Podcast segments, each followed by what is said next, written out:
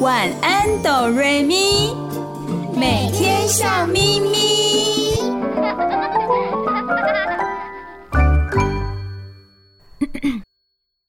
准备好了吗？我们要开始咯，预备备，开始。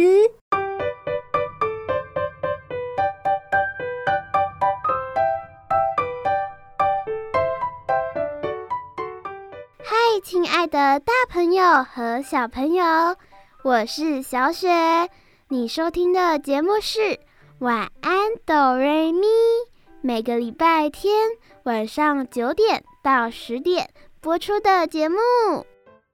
嗨，大家好，我是小光，你收听的电台是 F M 九十九点五 New Radio 云端新广播电台。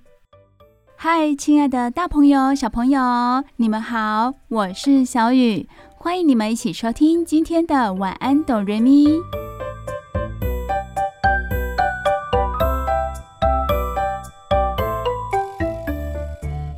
今天的晚安哆瑞咪，小雨、小光和小雪要和大家聊聊什么呢？我想到的是这个世界上一个很重要很重要的日常生活用品哦。诶，那是什么呢？很重要的生活用品这么多，小雨，你想要聊什么？我今天想要聊的是玻璃。哦，我知道玻璃呀、啊。我小一点的时候都很害怕玻璃，因为家长都说玻璃打破了，不要靠近。大人叫你不要靠近玻璃，你就会感觉到，哎，玻璃是什么危险的东西？是这样的感觉吗？所以让你非常的害怕玻璃。对呀、啊，可能一靠近就会让你受伤。其实呢，那是碎掉的玻璃。大人怕你靠近，踩到了或摸到了会流血，所以叫你不要靠近。但是其实玻璃呢，对我们人类有很大很大的帮助哦，它是一样非常重要的东西。没错，我们都知道玻璃是什么。在我们的日常生活中，有太多物品都是用玻璃制成，从最常用的杯子、可乐瓶到窗户、灯泡、镜子、眼镜、相机、电视机、车子，全少不了它。这样说来，玻璃很重要呢。是啊，而且玻璃不只是日常生活的好帮手，它的发明呢，更促进了世界文明与科学的发展呢。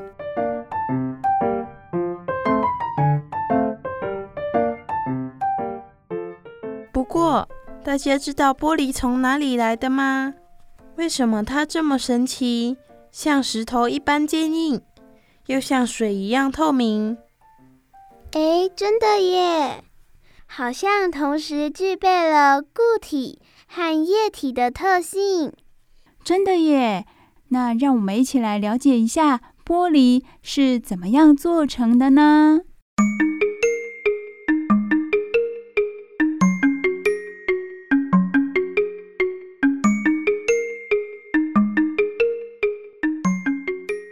玻璃其实不是一种自然的物质，而是人工制造出来的，以二氧化系为主，再加入苏打、石灰石等，经过高温烧制而成。原来玻璃是人工制造出来的，那么是从什么时候被制作出来的呢？据说，玻璃最早出现在三千多年前。是腓尼基人无意间发现的。当时一艘腓尼基商船载满苏打，航行于地中海附近，不料却在中途搁浅了。无奈的船员下船时，顺手带了几个苏打块，用来在沙滩上架起锅子，生火煮饭。吃饱后，他们发现锅子下有些亮晶晶的东西，原来这些苏打在大火作用下和沙滩上的石英砂产生化学反应而成的。哦，这些就是玻璃。真的好神奇哦，人类无意中发现的。神奇的还在后面呢。玻璃它可以说是带动了世界文明的进步。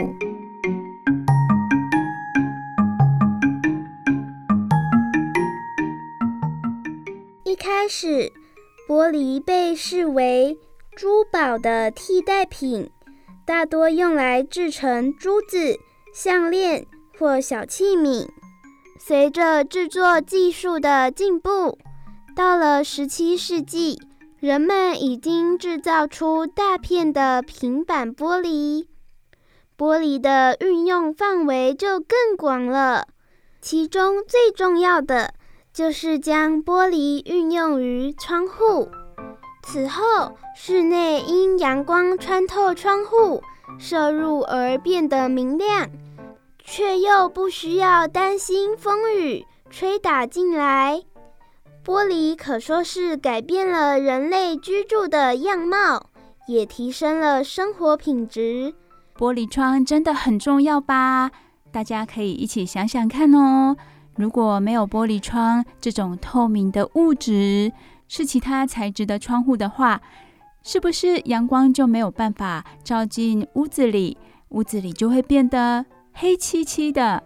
而且玻璃可以防水啊，如果刮风下雨的时候，玻璃窗也可以把那些风啊雨啊挡在外面，屋子才不会变得湿哒哒的。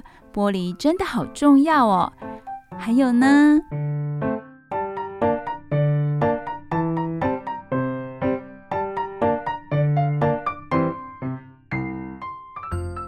玻璃为世界带来的改变可不止这样，有了玻璃就可以制造眼镜，改善人类视力，无论近视或老花都能阅读书籍报纸。有了玻璃，爱迪生才能发明灯泡照亮世界，延长人类的作息时间。有了玻璃才有望远镜的诞生，让天文学家得以证明太阳不是绕着地球转，彻底扭转过去人们对世界的认知。有了玻璃，就能制造显微镜，让人眼看不见的各种细菌、病毒一一现形，促进医学发展与人类健康。哇、wow, 刚刚小光说了好多好多玻璃为我们生活带来的便利，它甚至呢可以让我们更认识我们存在的这个世界、宇宙，还有延长我们人类的寿命，因为玻璃制造出来的显微镜啊，可以让我们发现病毒、细菌，进而去发明一些药物、药剂，去对抗这些病毒细菌，延长我们人类的寿命。玻璃对我们人类的影响真的很大哦。而现在就连生活中不可或缺的网络与电话通信，用来传输资讯的高品质线路，也就是光纤，它也是由玻璃抽拉而成的纤维所制作而成的。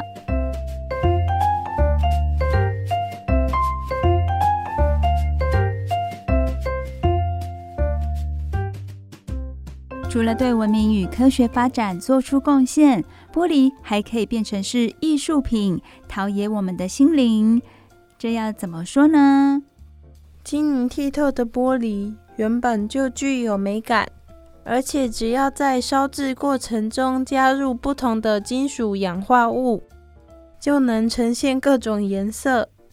例如加入氧化铁，最后会呈现橄榄绿，加入氧化锰就会变成紫色。而且呀，玻璃在高温下会熔融，所以人们可以随心所欲地制造形状，也就成为艺术创作的好素材。从玻璃珠、玻璃雕塑到玻璃浮雕，玻璃艺术品的变化很多很多。而且啊，在不同光线照射下，同一件作品也可以呈现不同的样貌。这就是玻璃艺术很特别的地方。说到玻璃艺术，小雨要跟大家分享有哪些非常著名的玻璃艺术哦，像是巴黎圣母院的彩色镶嵌玻璃，台湾族的琉璃珠，台湾呢也有一些教堂有彩色镶嵌玻璃哦，像是屏东万峦乡的万金天主堂非常的有名，而我们高雄也有，也就是高雄捷运美丽岛站的玻璃艺术光之穹顶，它是以手绘彩色玻璃描绘宇宙的诞生、成长、荣耀与毁灭，这个捷运站也因此成为玻璃的艺术殿堂，许多人来到高雄一定都要去走走看看。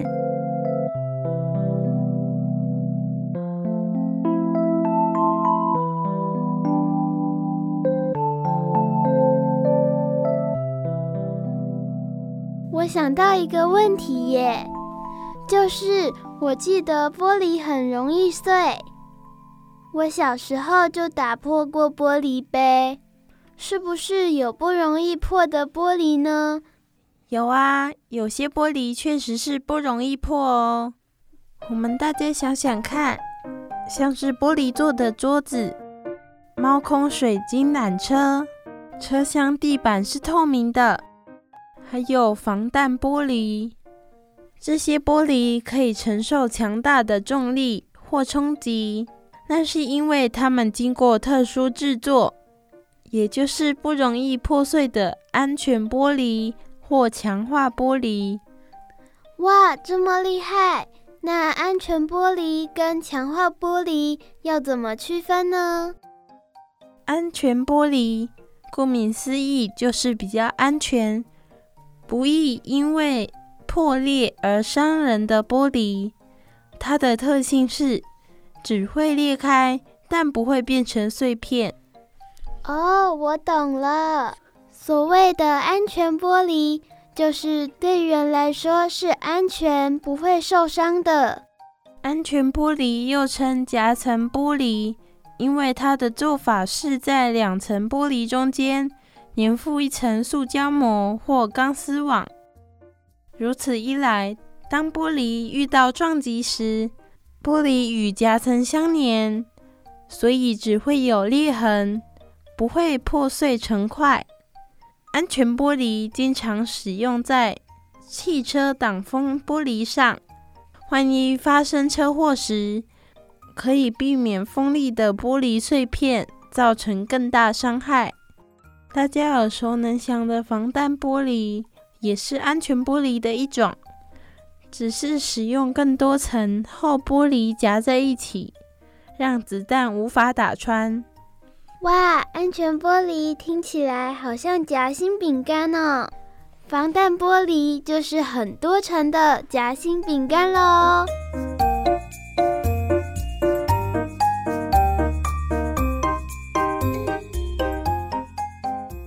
那什么是强化玻璃呢？强化玻璃就是把一般玻璃经过高温加热，再急速的冷却，增加它的强度之后，就是所谓的强化玻璃了。它可以承受一般玻璃四到六倍的力道哦。强化玻璃的另外一个特色就是受到撞击之后，玻璃会粉碎成细小的颗粒，而不是锋利的长条形，大大的减少了玻璃碎片割伤人的危险。人们是不是很聪明呢？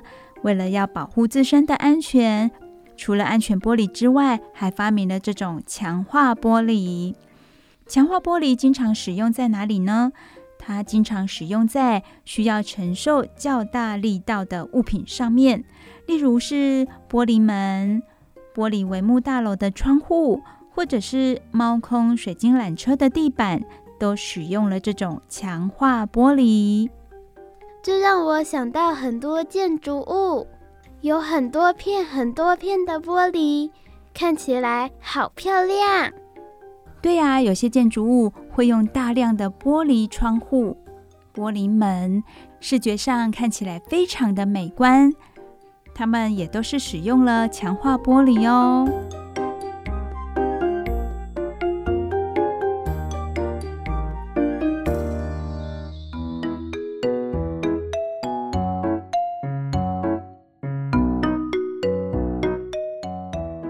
听完了今天小雨、小光和小雪介绍的玻璃知识，大家对于玻璃有没有觉得更了解了呢？如果你还是对它感到很好奇，想要体验一下玻璃的千变万化，可以到一些工艺馆或者是博物馆去参观哦。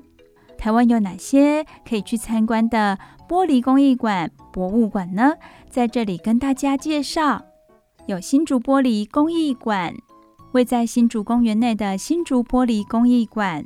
新竹在早年因为盛产玻璃的原料，也就是矽，而生产了许多工业仪器、医疗器材和生活玻璃制品，可以说是台湾玻璃制造的重镇，非常的著名哦。大家要记起来，也就是新竹，它是玻璃制造很重要的一个地方。这个工艺馆的外面还有用彩色玻璃制成的几座高塔，夜晚的时候点亮灯火，十分的绚丽，是新竹著名的夜景。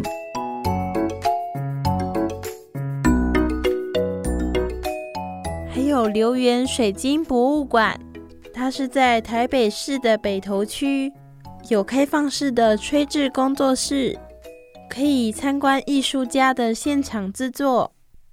还有国泰玻璃观光工厂，这个地方原本是空心玻璃窑烧工厂，哇，它传承了六十年之后，因为台湾玻璃产业日渐没落而转型为观光工厂，开放大家去参观。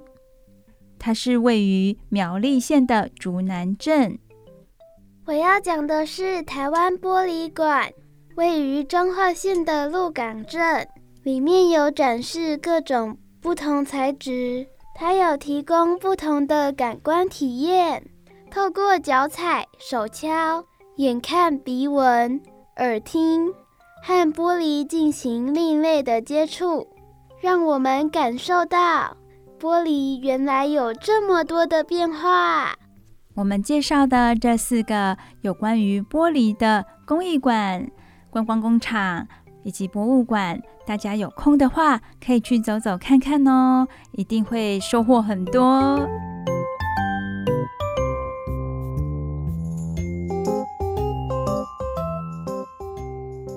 亲爱的大朋友、小朋友，小光、小雪和小雨为大家介绍有关于玻璃的知识，就介绍到这里咯。接下来我们也有好听的睡前故事要给大家听。你收听的节目是每个礼拜天晚上九点到十点播出的晚安哆瑞咪，这里是 F M 九十九点五 New Radio 云端新广播电台。我们先听首好听的歌曲，待会一起来听故事。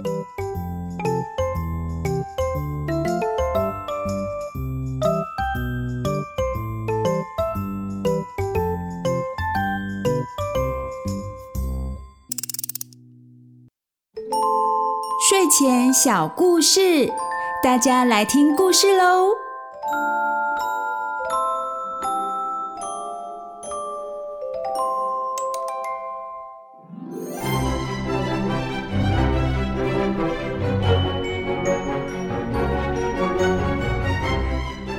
嗨，亲爱的大朋友、小朋友，我是小雨。欢迎收听每个礼拜天晚上九点到十点播出的晚安哆瑞咪。你收听的电台是 F M 九十九点五 New Radio 云端新广播电台。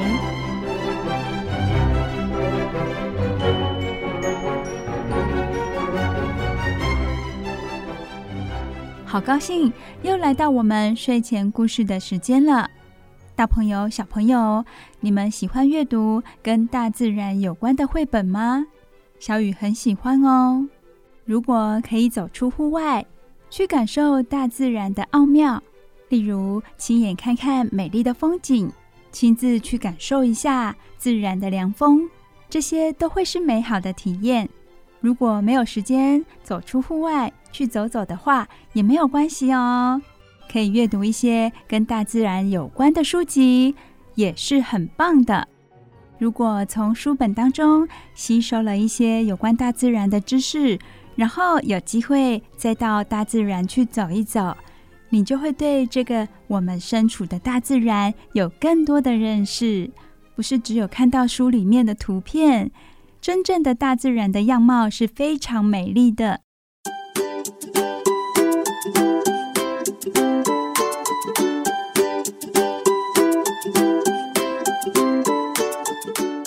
今天小雨想跟大朋友小朋友分享的绘本故事跟大自然有那么一点点关系，但是它的故事是非常的温馨，是有关于友情的故事。小雨觉得这个绘本故事的作家对大自然有相当的认识，绘图的人呢也相当的厉害哦，虽然是图画，也把树画得非常的真实，然后带出一个非常温馨的故事，让我们看了觉得很舒服。没错，小雨今天要分享的故事是一个非常舒服的故事哦。说到这里，亲爱的大朋友、小朋友，有没有感到非常好奇呢？你们读了这么多的绘本故事，有没有一本这样的书会让你觉得很舒服呢？小雨相信是有的。像是有一些跟亲情有关的，就会让你觉得很温馨。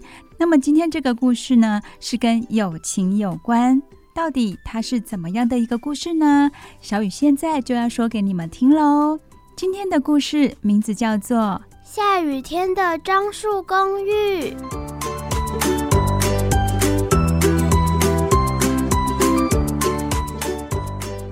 好的，我们首先来看到这本绘本故事的封面哦。这本绘本故事呢，是由一位日本人所撰写的，他的名字叫做五鹿月子，而图是由末崎茂树所画的。下雨天的樟树公寓封面有什么呢？有一棵非常粗壮、高大、树叶茂密的樟树。这棵樟树跟我们所知道的樟树很不一样的地方，在于它的树干里住了很多小动物哦。而且这棵树的外观看起来有好多好多的窗户，最底下还有一个门。为什么小雨有说到这个作家还有画家对于大自然非常的熟悉呢？因为这个樟树画得很真实。大朋友、小朋友，你们知道樟树吗？樟树最高可以长到四十公尺那么高哦。所以作家他不写其他的树，而是写这种非常高大的樟树。高大的樟树来盖成是小动物的公寓，好像也很恰当哦。你们想想看，可以长到四十公尺那么高的樟树，这样子的话，可以盖几层楼的公寓呢？哇，最高可以盖到十四层、十五层哦，更不用说是小动物的公寓了。小动物的公寓的话，大概几百层都没问题呢。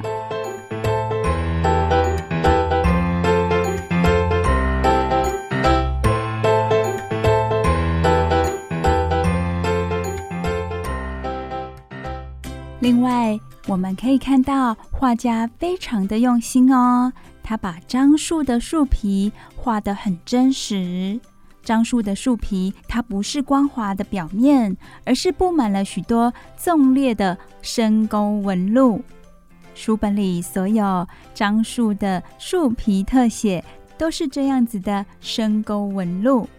这么一来，大朋友、小朋友阅读了这本绘本故事，也可以了解到樟树的样子。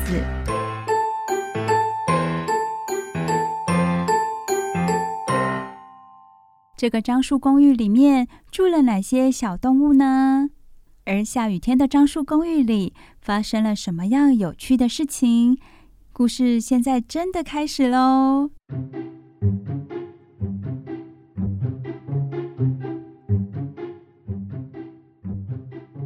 住在樟树公寓八楼的青蛙看着窗外，又跳又叫，耶耶耶，太好了！走走走走走，我要去野餐喽！青蛙蹦蹦跳跳地冲下楼梯，它开心地一直往楼下冲。经过他身旁的兔子太太还来不及跟他打招呼呢，他就飞啸而过了。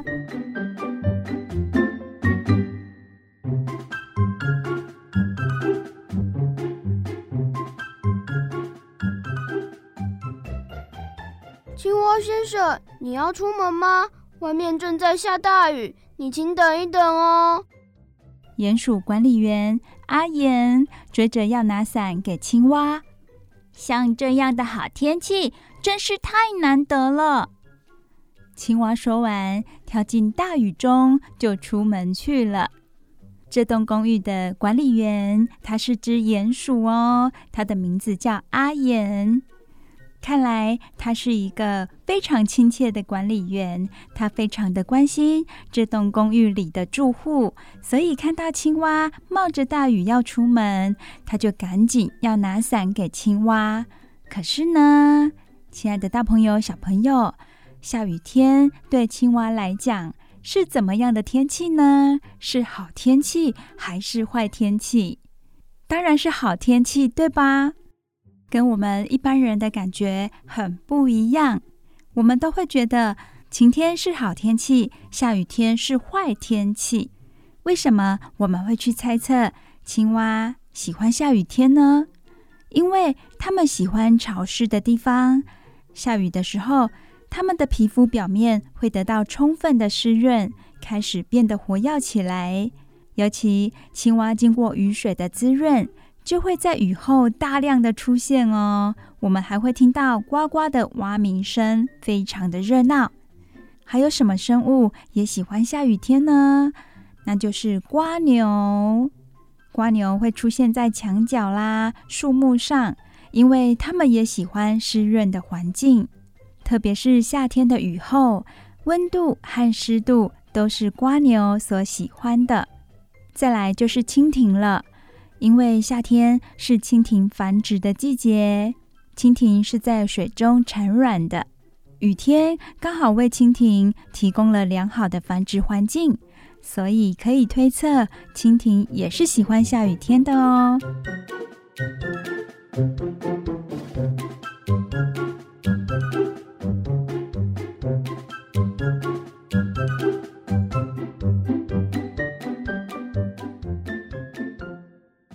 青蛙先生的心情真好，七楼松鸦家的孩子们一定很无聊。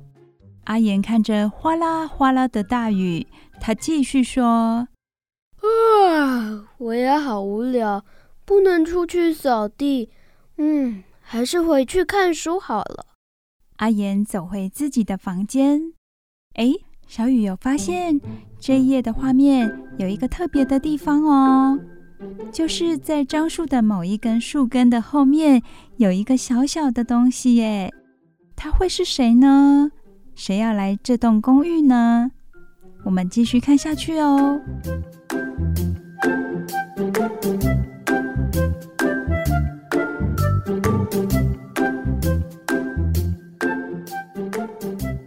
这个小小的东西来到了这栋公寓，狐狸是一个音乐家，他的房间里传出好听的钢琴声，正在树下躲雨的猫小姐也跟着音乐喵喵喵地哼唱起来。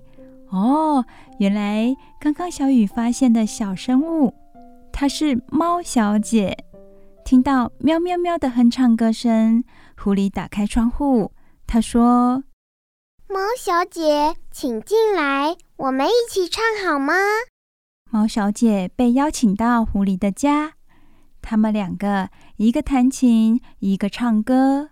巴拉巴拉巴巴巴，大雨大雨哗啦啦，哒啦哒啦哒哒哒。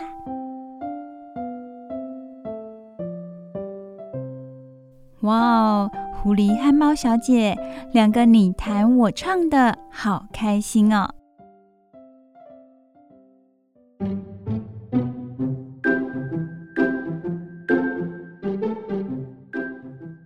狐狸先生是住在樟树公寓的一楼，而二楼和三楼住了谁呢？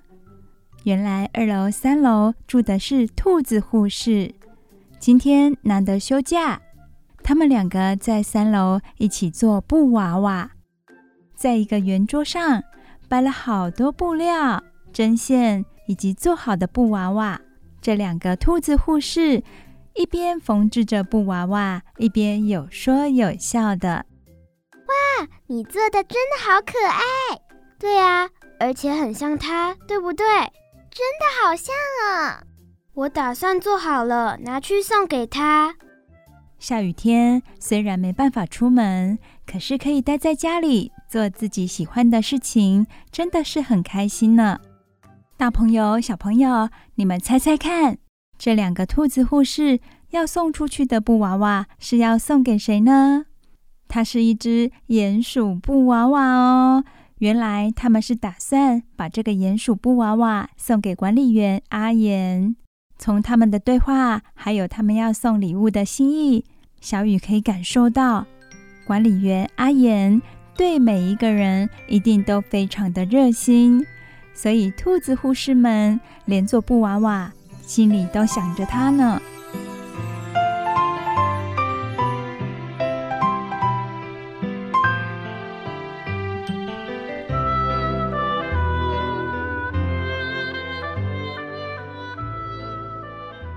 再来，四楼住着谁呢？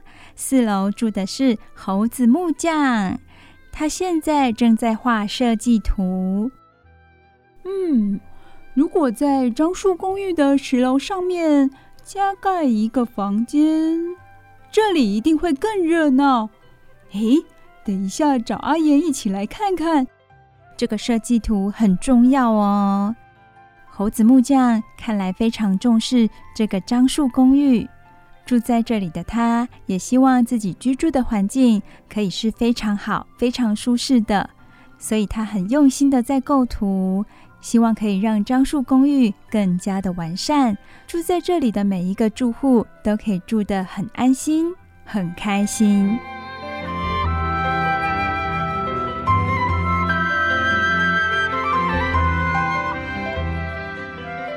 我们继续往上看，在六楼的是一个餐厅，它叫做胡桃屋餐厅。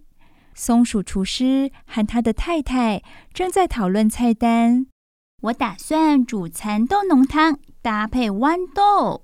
哎呀呀，怎么都是豆子啊？哎，对耶，那换成枇杷果冻呢？不错哦，兔子护士应该会喜欢的。哇、wow, 连菜单都是非常的贴心，松鼠厨师和他的太太都会考虑到别人，希望大家都可以好好的来这边用餐，都可以吃到自己喜欢的菜肴。看来他们都相处得非常的和睦，所以会互相体贴。这就是小雨在看这本绘本故事的时候感受到的心情，我会觉得他们之间的友情非常的温馨。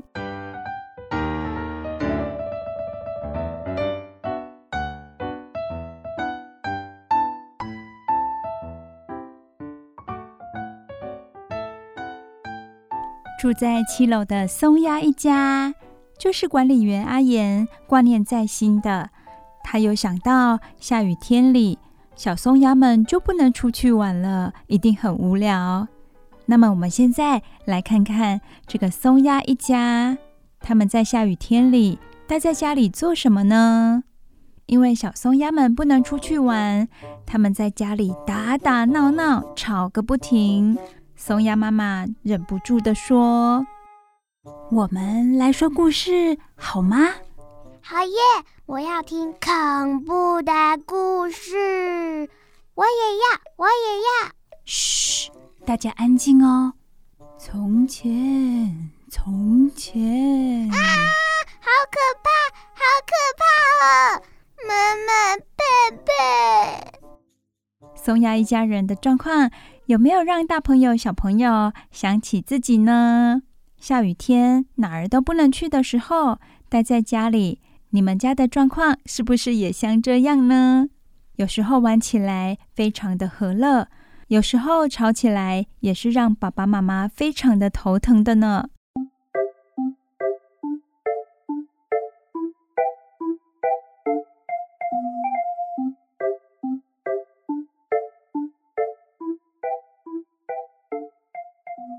九楼的猫头鹰，哇哦，猫头鹰住在蛮高的楼层哦。他说，好大的一场雨啊。猫头鹰大概是觉得无聊，他就到十楼的飞鼠家聊天。我们年轻的时候，没错没错，我记得。原来猫头鹰和飞鼠已经认识好多好多年了，而且他们是非常好的朋友哦。雨声渐渐变小了，那表示什么呢？表示雨也渐渐变小了。青蛙带着他的朋友回到樟树公寓了，而鼹鼠管理员阿鼹还在大厅中忙碌着。接下来他们还有什么样的故事呢？亲爱的大朋友小朋友，说到这里，我们先让小耳朵大耳朵休息一下，听首好听的歌曲轻松一下，待会小雨再继续为你们说接下来的故事哦。你收听的节目是每个礼拜天晚上九点到十点播出的晚安哆瑞咪，你收听的电台是 F M 九十九点五 New Radio 云端新广播电台。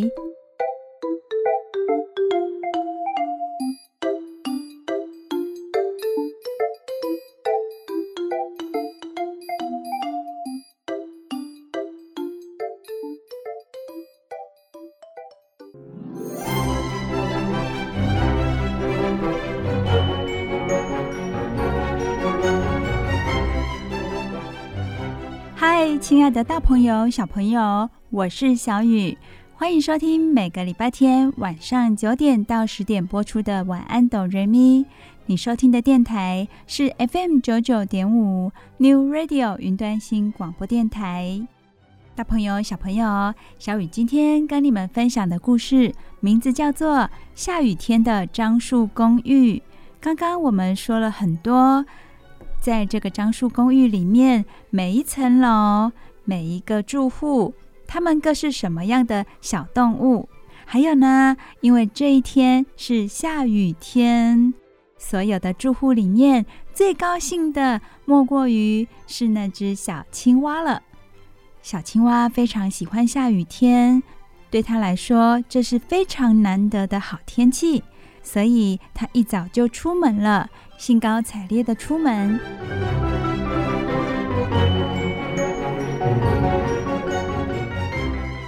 这个樟树公寓有一个非常重要的人物，他就是鼹鼠管理员阿鼹。他对每一个住户都非常的亲切，非常的热心，而这些住户们也对他非常的感谢。甚至呢，有两只兔子护士趁着难得的休假，在家里做布娃娃，还想到要做布娃娃给管理员阿鼹呢。看来这个樟树公寓里面的住户，大家都相处得非常好哦，非常的融洽温馨。刚刚故事说到哪里呢？故事说到雨变小了，青蛙带着朋友回到樟树公寓，接下来又会发生什么事呢？小雨现在就为大朋友小朋友继续说接下来的故事咯。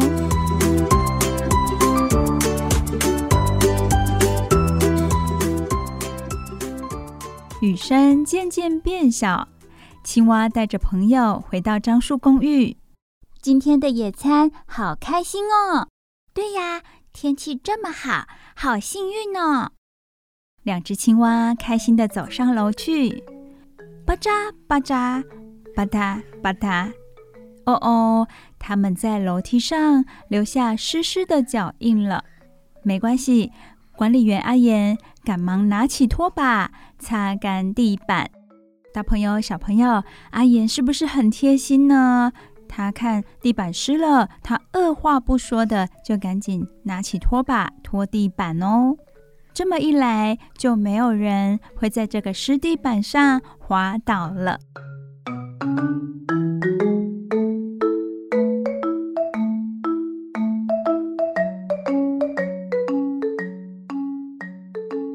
小青蛙回到自己的房间，他们打开窗户，看着远方的风景。哇，好棒哦！从这里可以看得好远好远哦。对呀，好像看到了全世界呢，对吧？瓜美，欢迎你下次再来玩哦。嗯，一定。两只青蛙好朋友约定好之后，那只叫瓜美的小青蛙就准备回家咯。这个时候，跟狐狸先生一起唱歌的猫小姐也要回家了。喵，谢谢你哦，再见。猫小姐向狐狸借了伞回家，咕噜噜咕噜噜，她一边走还一边把伞转个不停，笑眯眯的样子看起来心情很好哦。虽然是一个下雨天，大家好像都非常的开心，他们的心情完全都没有被雨天影响呢。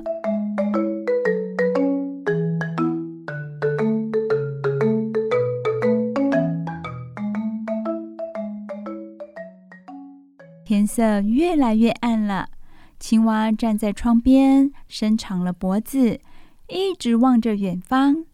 瓜美的身影已经看不到了，希望明天还是下雨天。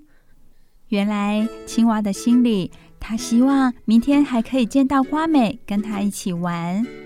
接着呢，青蛙就把雨天娃娃挂在窗户边，好有趣哦！大朋友、小朋友，通常呢，我们会把什么挂在窗边？是晴天娃娃吧？我们都会希望每天都是晴朗的好天气，不要下雨。不过对于青蛙来说，下雨天才是好天气，所以它有一个雨天娃娃，它希望明天还是下雨天。诶，刚刚有说到雨势变小了，感觉雨要停了的样子。不过书本翻到下一页之后，哇，哗哗哗的雨又大起来了，雨下得好大哦，难道是青蛙它的雨天娃娃奏效了吗？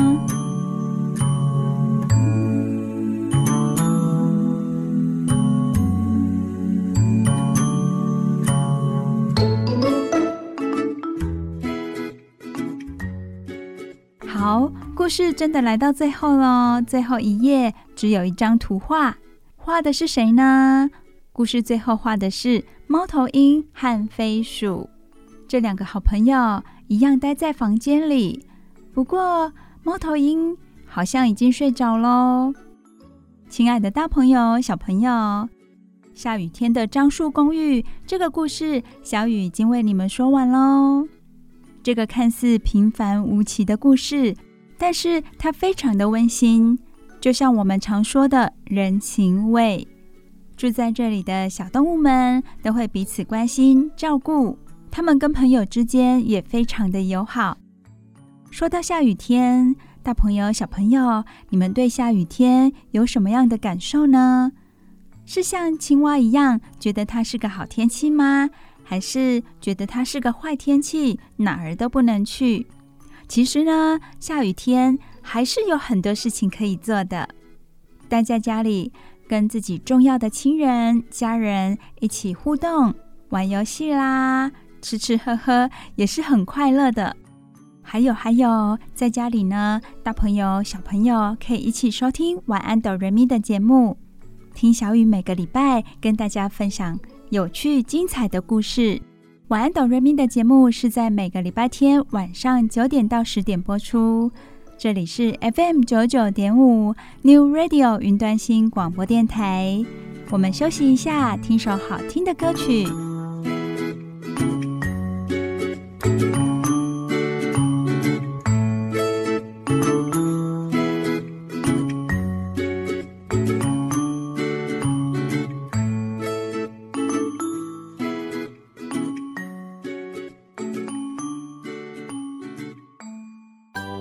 走开，我们马上回来哦。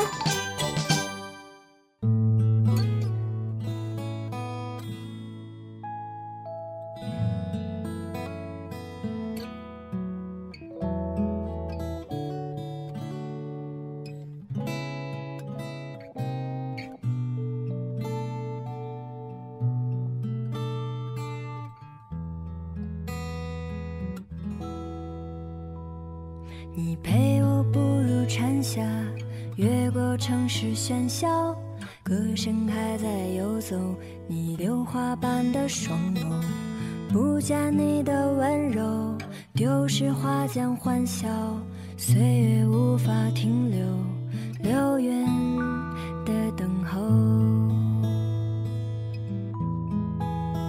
我真的好想你，在每一个雨季，你选择遗忘的是我最不舍的，纸短情长啊，道不尽太多涟漪，我的故事都是关于你啊。嗯，怎么会爱上了他，并决定跟他回家，放弃了我的所有，我的一切无所谓，纸短情长啊，诉不完当时年少，我的故事还是关于你啊。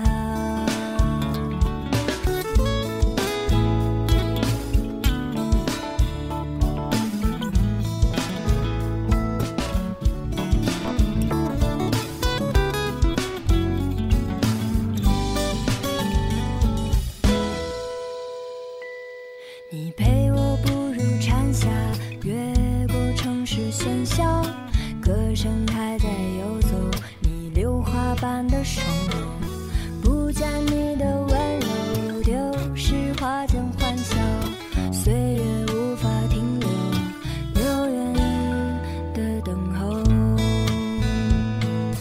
嗯，我真的好想你，在每一个雨季，你选择遗忘的是我最不舍的，纸短情长啊，道不尽太多涟漪，我的故事都是关于你啊。怎么会爱上了他，并决定跟他回家，放弃了我的所有，我的一切无所谓，纸短情长啊，诉不完当时年少，我的故事还是关于你啊。我真的好想你，在每一个雨季，你选择遗忘的是我最不舍的，纸短情长啊，道不尽太多涟漪，我的故事都是关于你啊。怎么会爱上了他，并决定跟他回家，放弃了我的所有，我的一切无所谓，纸短情长啊，诉不完当时年少，我的故事还是关于你啊，我的故事还是关于。嗨，亲爱的大朋友小朋友，时间过得好快哦，又到了我们节目的尾声了。我是小雨，非常感谢大朋友小朋友今天的收听。我是小雪，只要你今天收听了晚安哆瑞咪，保证你接下来的每一天都会笑咪咪。晚安哆瑞咪的节目是每个礼拜天晚上九点到十点播出的节目。我是小光，晚安哆瑞咪的节目只有在 F M 九十九点五 New Radio 云端新广播电台才听得到哦。再一次感谢大朋友小朋友的收听，下礼拜也要记得哦。大家晚安，拜拜。大家晚安，拜拜啦。大家晚安，拜拜，有好梦哦。想给你小幸福，就是我的礼物，爱上你不是两三天的数，花子星星陪在你左右，对你说一句撒浪嘿哟，向前走一